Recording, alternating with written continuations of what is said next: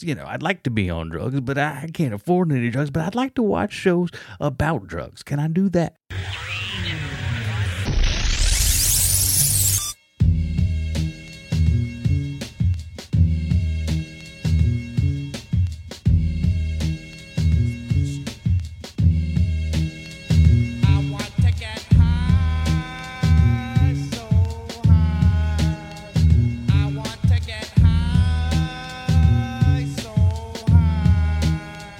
Ladies and gentlemen, welcome to The Film Find, the greatest movie podcast ever. Assuming you've never listened to a movie podcast before, my name is Adam Portris, and happy 420, everybody.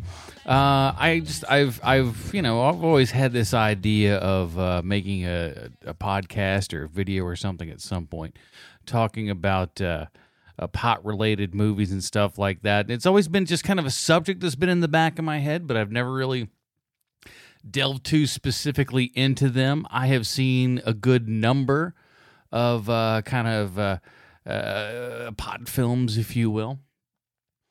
And I find some of them entertaining. I find some of them absolutely stupid. We'll talk about some today. And it got me wondering and realizing, hey, there's a movie that I haven't seen before from a group that I have not actually done any action. I haven't seen any Cheech and Chong movies. Let's cut to the chase. I'm not going to hide the ball anymore.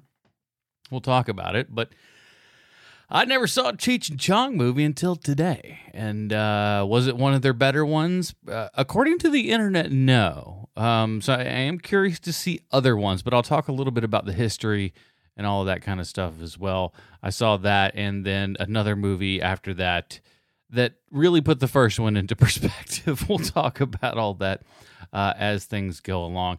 But I was thinking about like, you know, 420 friendly movies and stuff like that. So I got a couple in mind that I was like, oh, these would be. Now I can neither confirm nor deny that I have had any experience such as the ones that I'm speaking about within this episode, purview ordinances and stuff. That said, this is all to what I'm to understand. Okay. So a couple of movies that I thought were like some pretty, we'll call them honorable mentions for me. Maybe not even honorable mentions. I think I'm going to outright recommend these. And I think you could do these two as a double feature. The new Suspiria. I like the old Suspiria, the original. It's fine. But I really think it comes down. That new Suspiria just blew me away. That thing was top notch. Big fan. So I think like a double feature of the new Suspiria and Climax. Again, it is good. That is a way to go out and about, because those movies are meant to kind of put you in some sort of transfixed state and everything. Everything's pretty groovy. Colors are going everywhere, and it's nice. And Mandy is the exact same way, but they're also. There's wild and crazy horror stuff that goes on every now and then, so it's like, whoa, all right, that's insane, that's crazy. So I would definitely recommend Climax, the new Suspiria, and Mandy. There's another one that kind of puts you in that same sort of mindset, was Enter the Void. Enter the Void, if you haven't heard of this is a movie that I don't want to say it's entirely in first person, because it's not. It is. It starts out in first person, and when I say first person, I mean not only do we see behind this person's eyes, we also see the blinks as well. And so the person in this, who we're going through everything in their eyes, is doing drugs and all kinds of stuff. It's insane. It leads to a very. I think we talked about it way, way, way back at the early days of this podcast. I forget who I even talked about it with, maybe Matt, but it is bananas. I really recommend that movie because it is, the visuals and everything are just trippy, and the sound, how they've designed it and everything, because you're in this person's head. Really, really, it's Castor Noé for those out there.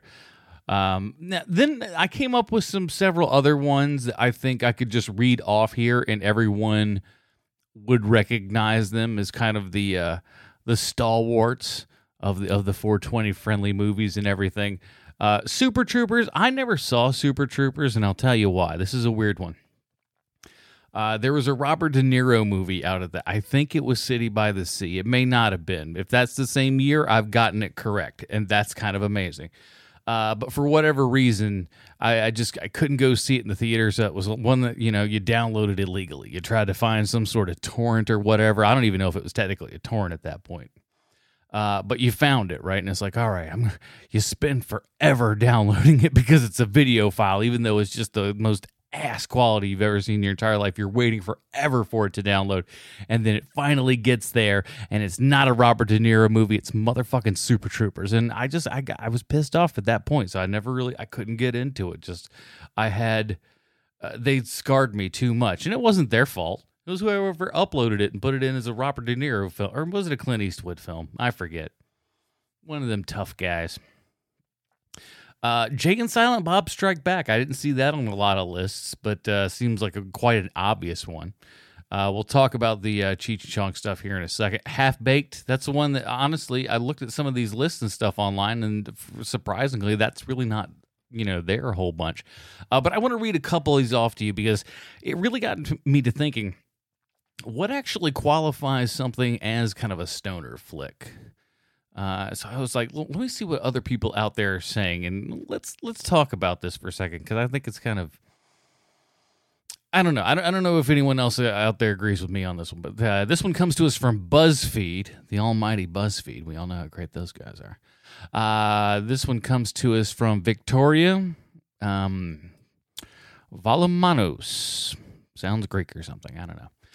It's entitled People Are Sharing. I thought it was BuzzFeed for a second.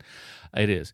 People are sharing their favorite movies that are even better to watch when you're high. Sometimes you're just high. You just zone out and do absolutely nothing. Sometimes you're trying to eat a bowl of cereal at 3 a.m. And sometimes you're looking for something to watch. Redditor, I'm not even going to pronounce that. Recently asked if stoner movies didn't mean movies about smoking weed, but instead movies that are fucking amazing to watch while you're high. What are your favorites? And people did not disappoint. So here are 51 amazing movies. Well, we won't go through all of them. But 51 amazing movies to watch the next time you're high. 2001 A Space Odyssey. Can confirm. I have seen 2001 A Space Odyssey twice in IMAX, once in the third row and then the other time in the first row. I may have even seen it a third time. I don't remember. And that's why I enjoyed it a whole lot, and I also couldn't remember and wouldn't mind going back as fast as I did. And as an employee at the time, I could do it, and it didn't cost me anything, but boy, oh boy, was it really spectacular. And I like 2001 before that big re-release and everything.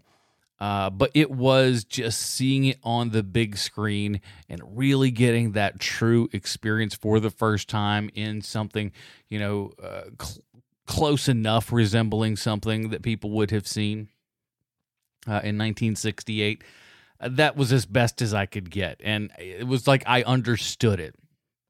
And not because of any inebriation or anything, but really because it's just a very different experience. And I don't even care if you have a 65, 80-inch television at home. It's not the same as having a 60-foot wide screen in front of you. It's not even close. But so yes, I would definitely agree with that one.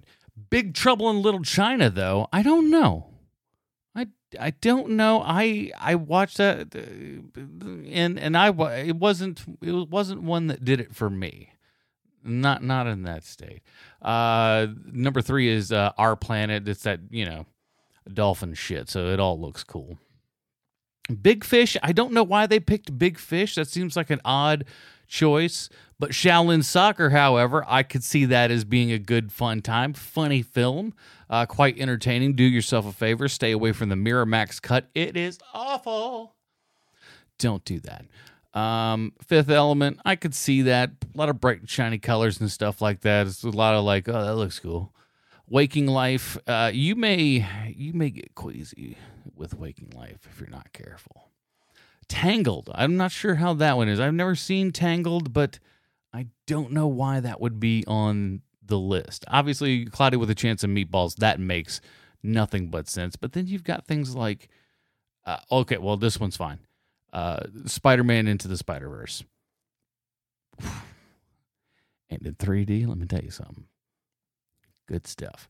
But there's just so many of these in here that are like, it's really odd, that just seem like Blade Runner. Maybe if you're just kind of in that sort of chill phase and everything, the Muppet Movie, perhaps. It seemed really weird. But like I said, I went through all of these things, and I even realized that I was looking at all the kind of movies, and Cheech and Chong is obviously the kind of, quote unquote, king godfathers of the stoner movie.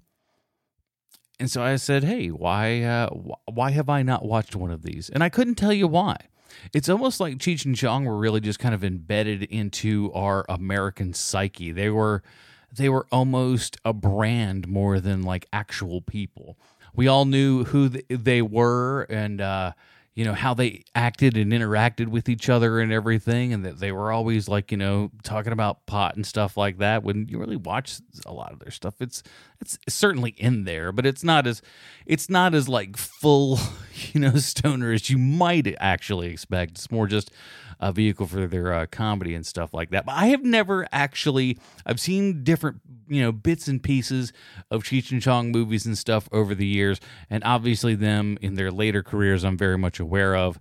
But it was never really a thing that crossed my line for some reason. I don't know. Couldn't tell you. Weird little blind spot, but it's not like I didn't know who they were and that they weren't that cultural icon. It was just they were like Mickey Mouse, a weird high pair of Mickey Mouses.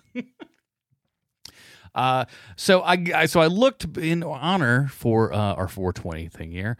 I decided to find any of these movies that I can, and sadly, I only found one. And especially this time of year, it just saddens my heart. But here's the trailer for Still Smokin' from 1983. The following preview does not contain any of the drugs, sex, language, or unnatural acts shown in the newest motion picture, starring the two most recognized names in show business. Ladies and gentlemen, will you please welcome Burt Reynolds and Dolly Parton? I think there's been a mistake. Imagine Cheech and Chong in a place where no one recognizes them. Mr. Dolly, Mr. Burt, where no one understands them. And where no one expected anything like them. I'm from Detroit. Imagine their confusion with the people, the plumbing, the customs, the dress codes. They're still smoking, but they're like you've never seen them before. So if you've ever seen a Cheech and Chong film, Herbie! Hey, how are you? You must see this one. And if you've never seen a Cheech and Chong film, this is the first time I've ever been up here on stage. You must see this one. I'm so nervous you couldn't get a pin with a jackhammer, man. I swear to God. Margaret! Look at that! E.T. Eddie Torres. Cheech and Chong. Bigger, better, and funnier than anyone could have imagined. Cheech and Chong. Still smoking.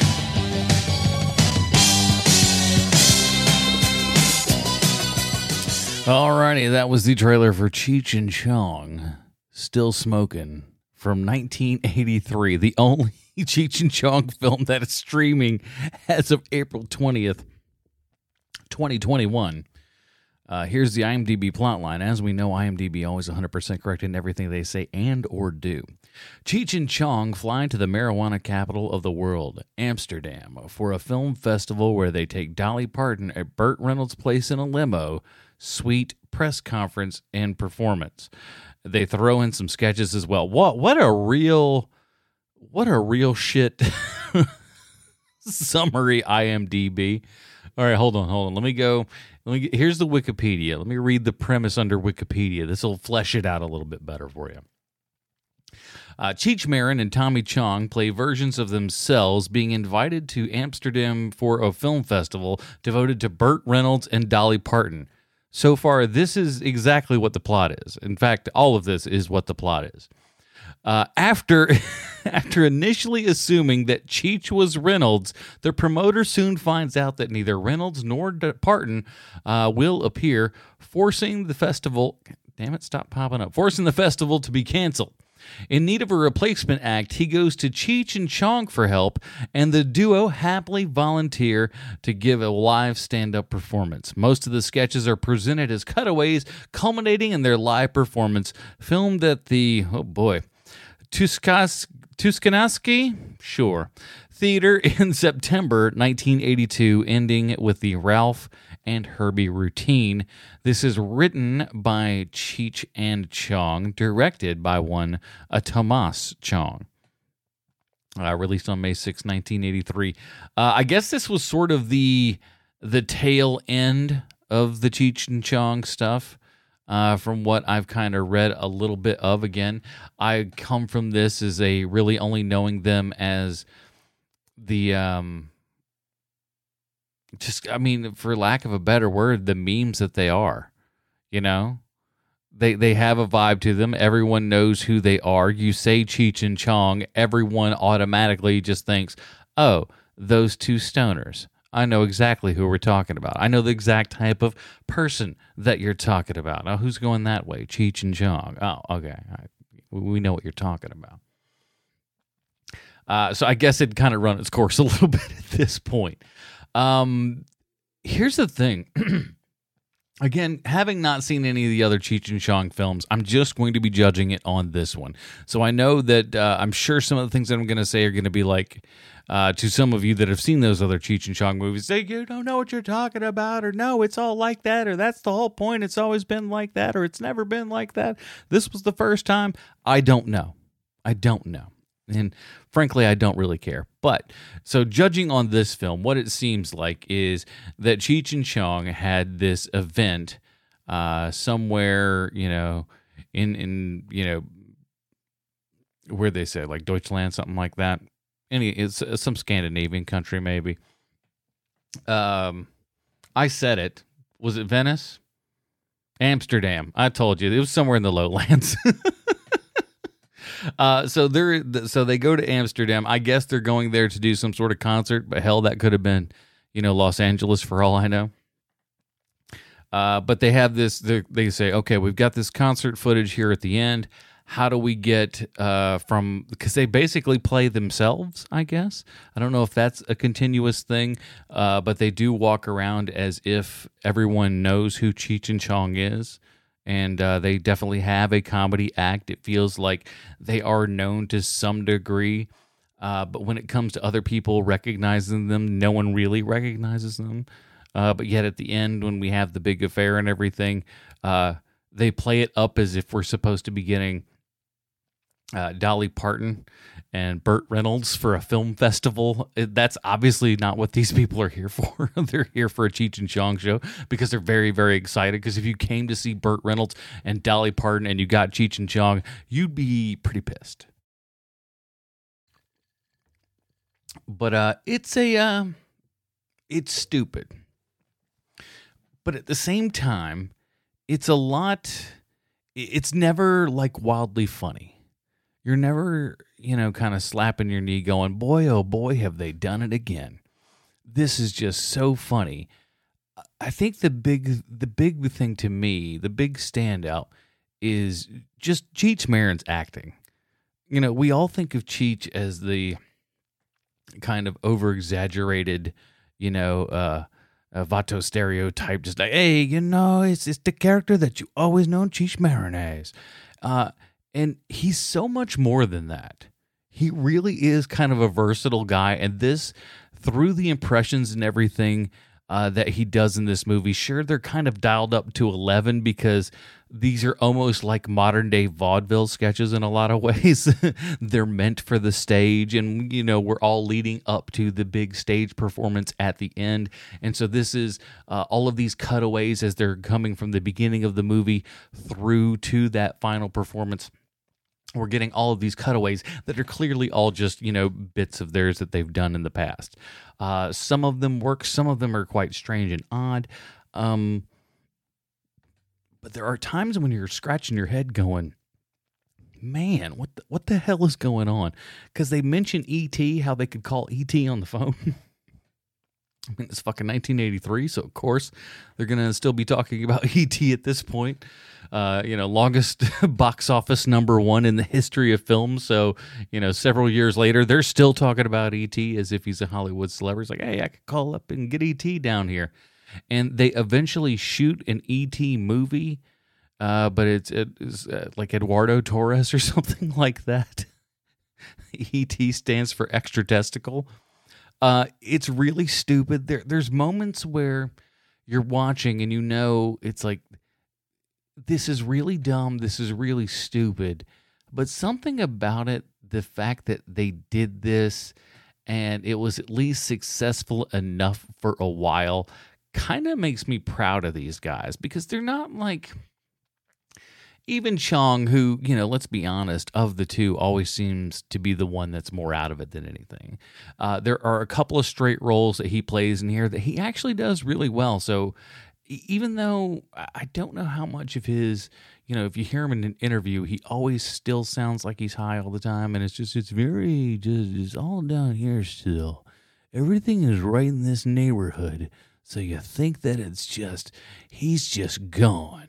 But he doesn't always do that within the roles and stuff. So I feel like he was doing this sober. I don't know. I didn't read any of the particulars as how things went down. But it's not terribly over-directed. It feels like there's a lot of one-ers, a lot of one-shots and stuff out there where really you get to see Cheech kind of stretch and just show you how he is a hell of an actor when he's up doing like his cowboy thing and everything.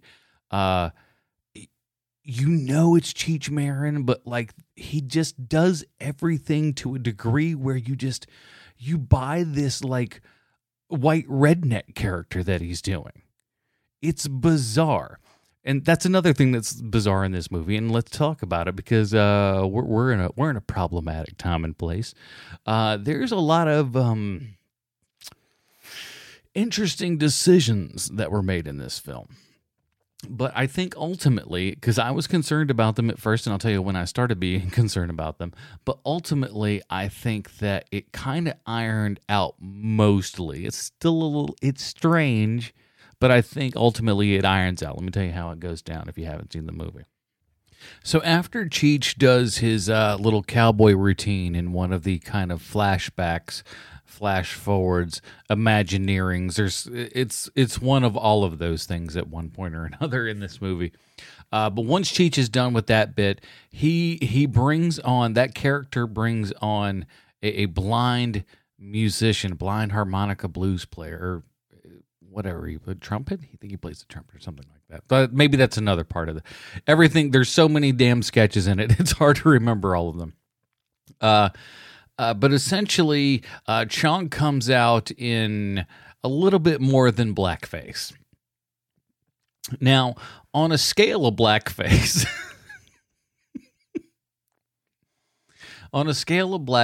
one being like the worst kind of representation, I would say let's just go with the jazz singer, you know, go that original route right there, all the way up to Robert Downey Jr. and Tropic Thunder. Like that's your level right there. That's like the lowest versus the highest. One that's just like, whoa, no one finds this acceptable, to, hey, at least this makes some sort of narrative sense. This movie lands in probably the 6.5 to maybe 7 range in that. It makes you uncomfortable, probably because it's like, it's like a skin tone that's not quite found in nature, so that it makes it almost look weird and otherworldly and stuff like that, which is like feels even more racist. And like you look at this character and you're like, I don't know any reason why. I mean, outside of the old idea of the black blues man, I don't know why this, you know, couldn't have just been Chong in the same getup, the same outfit and everything, because it's not the Chong clothes. It's the blues man clothes. If he was just dressed up like that, like he was in several other sketches throughout the movie, I think it still would have been just fine. And so that part made me a little bit uncomfortable because it was just like, oh, this is not, I mean, it's not horrible. It's not really good either. It's, you know, that's the roughest part. If you can get through that, and on top of it, it's not funny. That's the even worse than that, is that it's not even funny. Like, if it were funny, you'd at least go like, well, it was a bit problematic in the way that it looked, but at least we had a laugh at it. This, you go, well, it was problematic, and it wasn't overly funny either, so kind of rough. That said, they kind of went on, and they went. So the next sketch right after that made you go like, "Uh-oh, here we go," is they had like a gay space couple, and it doesn't play like you would think it would. You think there's clearly the chance, especially given the time of what was 83, I think 82, 83.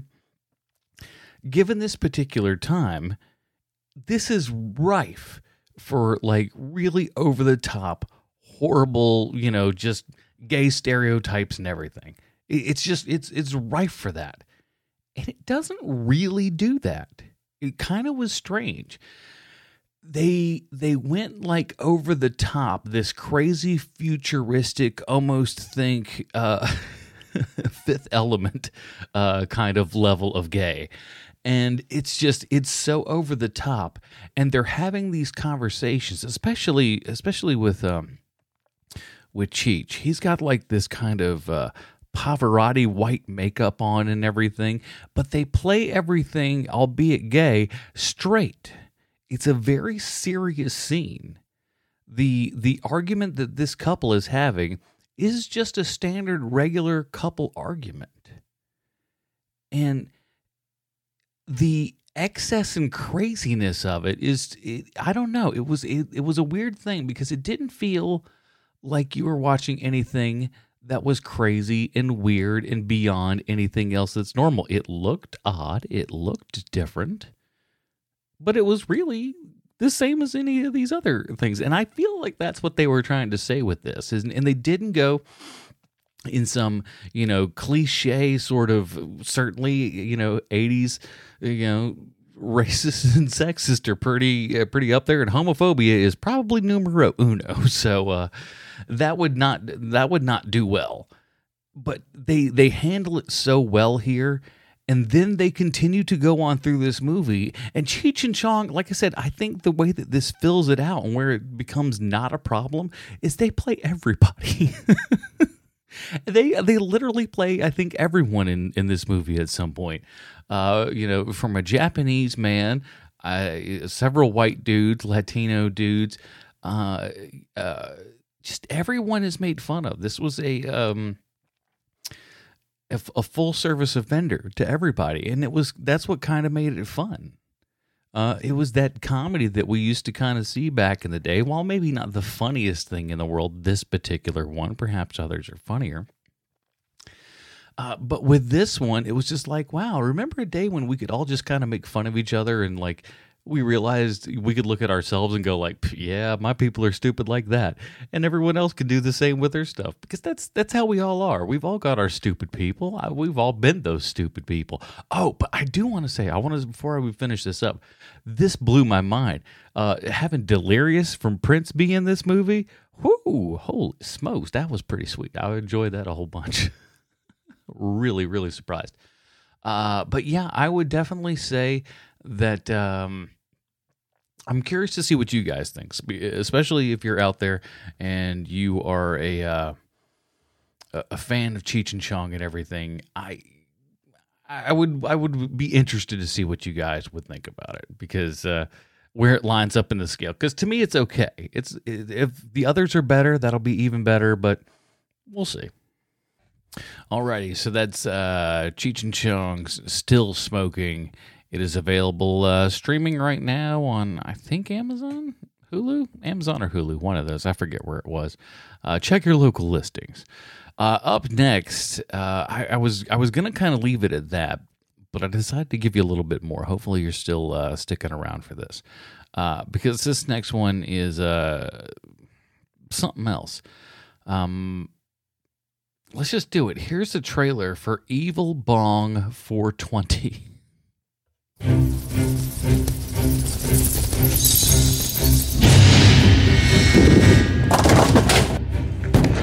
Hi, guys. Rabbit. In the flesh. Oh, yes. What in the name of Forrest Whitaker? I call it the weed blower. Unexpected side effects. Horniness to the max. Oh. You crackheads never learn. Prepare to meet your baker. Oh, I see something.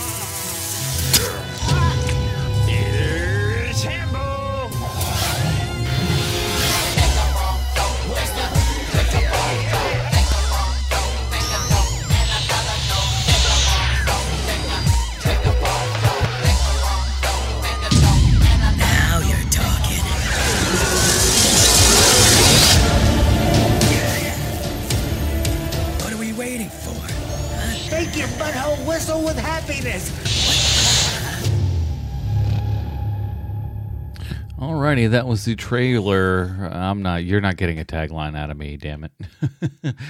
That was the trailer for Evil Bong 420 from 2015, written by Charles Band, Kent Radish, directed by Charles Band. Here's the IMDb plotline. When Rabbit escapes Evil Bong's evil world, he opens a bowling alley and decides to have a celebration with friends. Little does Rabbit know that not only is Evil Bong on his tail, he's joined by Ginger Dead Man, and they're showing up, invite or not. Like I said, this is from 2015. It's rated R. Well, it's not rated technically. It's 53 minutes. It feels like 2 hours.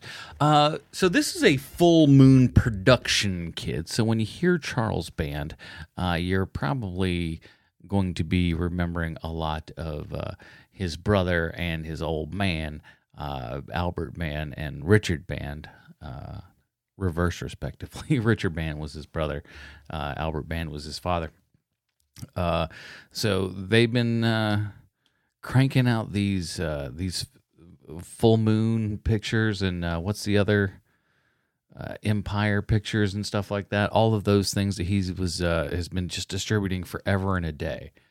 Just now to give you an idea, I want you to think about this. Just what you think somebody working at this kind of B-level material and everything. He's not a huge guy or anything like that, but he is consistently putting out work, Charles Band.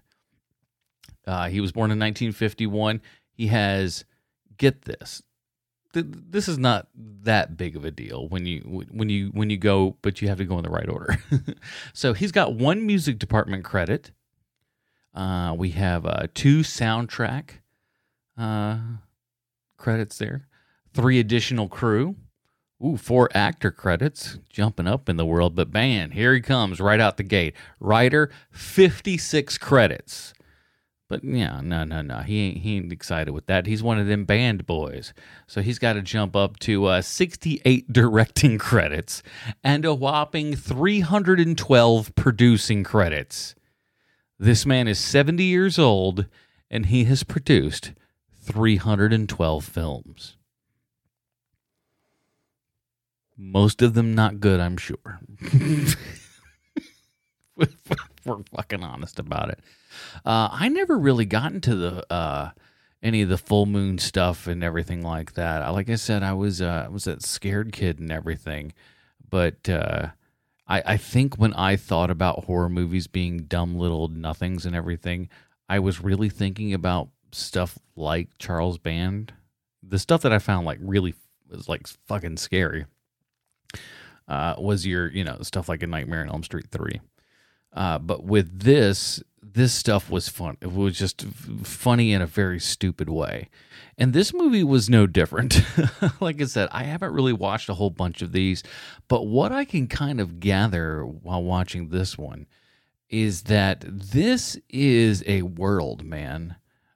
This movie feels like you watch Jay and Silent Bob Strike Back, but you didn't see any of the previous Kevin Smith films. Which was my brother's case when he went to see that film. I had seen all the Kevin Smith films at that point. He had not, being a little bit younger. So when that movie came out, he saw that movie. He thoroughly enjoyed it. He liked the movie a whole bunch. And then when he went back and watched all the Kevin Smith movies, he was like, oh, I understand this a whole lot more now. Oh, these that's actually even more funny now that I know the references and stuff. Not to say that I'm going to go backwards and watch any more of these Full Moon Pictures with all of these crazy fucking people, because the biggest problem is I am not their audience, and I was scratching my head for the 53-minute run of this film, trying to figure out exactly who that audience is, and I think I know, boys of the age of 12 years old to like maybe 15, if they're kind of losers, maybe even up to like 18, but past 18, I don't know who's like really looking at this. And so I think there's a big giant gap pre-18, but most of them are like probably in the 13 to 16 range because that's what feels like this is perfect for. And I'll tell you why in just a moment. But I think there's also like an older group that grew up with Full Moon stuff in the 80s, and that's just kind of their jam. And I know these people, man. I went to film school with people like this. That's their jam, dude. They like really, really fucking horrible stuff. I'm like, bro, there's like a gajillion things out here that are all amazing. Why don't you want to watch those things? They're like, no, I'd rather watch a Full Moon Picture or a Trauma Picture. And God bless those movies for what they were. But like when you look at someone and you're like, you haven't seen Pulp Fiction? What's wrong with you? Just it's strange. That's all. But this movie, it's not funny. It's not particularly sexy. There is, like I said, the reason I think a lot of 13-year-old boys would really enjoy this film is because this is what like an edgy 13-year-old boy would love. All right. At least let's just talk about this particular one. It's got boobs. That's numero uno right there. I mean, 420's in the title, so like, you know, any kind of kid that just goes like, yeah, I'm a drug kid, or like, I think I'm into drugs. I don't know, maybe it's just, you know, I'd like to be on drugs, but I can't afford any drugs. But I'd like to watch shows about drugs. Can I do that? That's what those kids are thinking at that point. They're just like, I watch something that has to do with drugs. That'll make me feel like I do drugs, and I know this because I was that kid. It comes from a real place. I feel like those kids would enjoy this, and I feel like the old men who always loved Full Moon stuff and kind of gotten this infancy that's, well, not infancy, but certainly arrested development to where they're just like, yeah, this is still tits. And if you think that, I think there's probably something in you that also thinks that this is...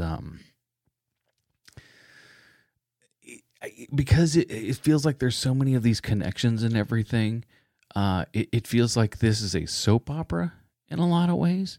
There's a lot of characters that are clearly like recurring characters. I don't know that because I haven't seen these people before, but they're all talking like you know each other.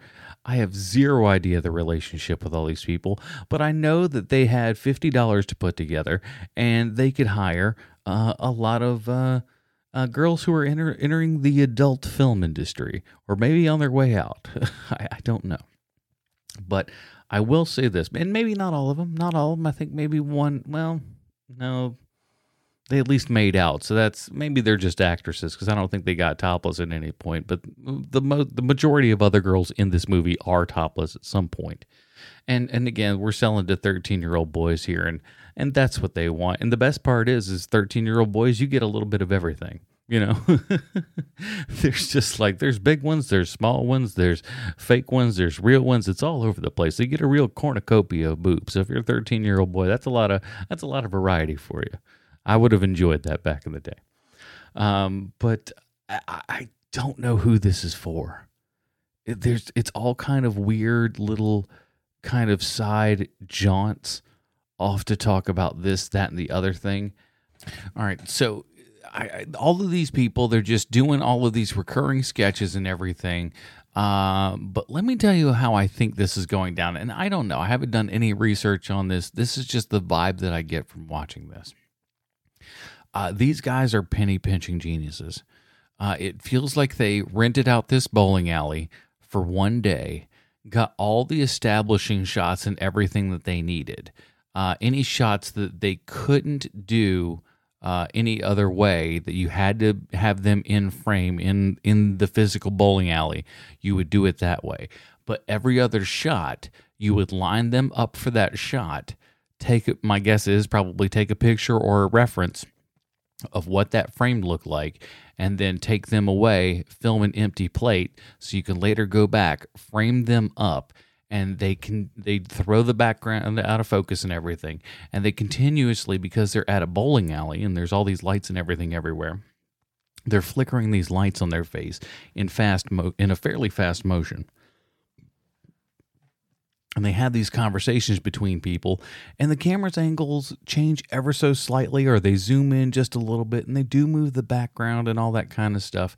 But it gives it this weird kind of almost too perfect, otherworldly kind of thing, mostly because the background is far too out of focus. If the background was as out of focus as it would be, your depth of field is so shallow that the back of his head wouldn't look as in focus as the front of his face does. It doesn't make a whole lot of sense, because when you're crushing it down that much, but you can tell that there's so many of those shots where it just feels like they got the shot, they got the storyboard, they figured it out, they put it together, and then they went back later after their one night at this place, and then just put it all up on everything else up on green screen, did all the other acting, and edited the whole damn thing together. It's kind of nuts, and there's part of me that really respects that. And I had this thought once of especially after The Mandalorian and everything. And what is this if not a cheap version of the volume? You know, you get what you need, and then everything else you're projecting up. Sure, it's a little bit old school. It's a little bit, lesser technology, of course, than the volume, but it's still the same sort of premise. And frankly, they do a decent enough job, but it is kind of weird. As far as production quality, there's a strange bit that's like 10% more, and 10% doesn't sound like a lot, but it really is a bit more once you get up to this kind of level. But with like just 10% more work, this movie could actually look pretty darn good. I mean, mostly because you need to shoot it. You need to actually shoot it, and get proper cinematography for it. But it could be a lot worse. Now, your lead character here, I can't remember his name off the top of the Rabbit. You heard, because, why would you remember a man named Rabbit? This guy looks exactly like Woody Harrelson and what's his name? Woody Harrelson and Matthew McConaughey had a baby. That's what this guy looks like. He feels exactly like those two wrapped into one old stoner character. And really, all this, it's a topless bowling alley. It's just an excuse for girls to start taking off their shirts. Some of them look better than others. But overall, no one's super ugly. There is one girl, I couldn't tell you the kind of Asian chick and everything. She was the hottest of all of them. But most of them were pretty good looking. I was kind of shocked. You feel like once they're at this kind of level, the bottom level in the Hollywood business, doing a full moon production on a green screen for 50 cents and a ham sandwich at lunch. They're good-looking gals. Maybe they just want to get into acting. I hope they just want to get into acting for their sake and everything. But I can't really recommend this to you in any sober or form or otherwise. It's certainly not worth it to me. But there is something strange about the idea of watching more of these movies with these people and this weird ass production value. There's an odd bit of me that kind of that gets it in a weird way. I don't think I have money for that much drugs, but I think I at least understand why people do what they do. And I hope you can do what you can do on this 420. So I would like to wish a happy one to you and yours. How about you drop me an email, thefilmfind@gmail.com. I got more things coming up. I got great news for myself. I got my job back. So I'll have that in about a month. So I'm really stoked about that. You know what that means. More movie reviews are coming out, kids. It's going to start happening. I'm super stoked for it. And I hope that you are stoked too. Check out my other podcast, man. Hear Movie Podcast, HearMoviePodcast.com. And Falcon and the Winter Soldier, 30 Questions, where every week we ask 30 questions about Falcon and the Winter Soldier. That is it, everybody. Join me next time when we'll do something else. I don't know. See you then. Ain't no telling what I'm finna be on. Hey, hey, I'm beyond all that fuck shit. Hey, hey, lil' mama, would you like to be my sunshine? Nigga, touch my game, we gon' turn this shit to Columbine. Ice on my neck, cost me 10 times 3. $30,000 for a nigga to get free. I just hit Rodeo and I spent like 10 G's. I just did a show and spent the check on my mama. When I go and vacay, I might run out the Bahamas. And I keep like 10 phones, damn, I'm really never home. All these niggas clones tryna copy what I'm on. Nigga, get your own, tryna pick a nigga bone. Worked a brother Skip, boy, I had a good day. Metro PCS, trapping, boy, I'm making plays. 50 shades of gray, beat that pussy like Hulk Hogan. I know you know my slogan, if it ain't about guap, I'm gone. Niggas hatin' cause I'm chosen from the concrete I had rolled. Shorty staring at my necklace cause my diamonds really froze. Put that dick up in her pussy, bet she feel it in her toes. I'm a real young nigga. That Lil Yachty, he's a poet. One of them poet kids right there, you know? They're It's funny, this song, because Lil Yachty's talking about how he's got all this money. Got himself a necklace, cost $30,000, paid his mama's rent and all that kind of stuff. But then talks about Metro PCS. I have sold internet to people online. And you end up finding out what their phone company is. And in Metro PCS, I'm sorry if you got Metro PCS, but I think you know what I'm about to say. Every one of them failed. All across the country, every age range, every race and creed that you could possibly imagine. You hear Metro PCS and you're like, this is not going to be good. I get it, though. I you know. You're talking to somebody with absolutely horrible credit, horrible everything. But hey, I got a sunny disposition, right? Can't talk, man. It has been an early 420, but not too bad. That's it, everybody. Thanks for joining me, and I'll see you next time.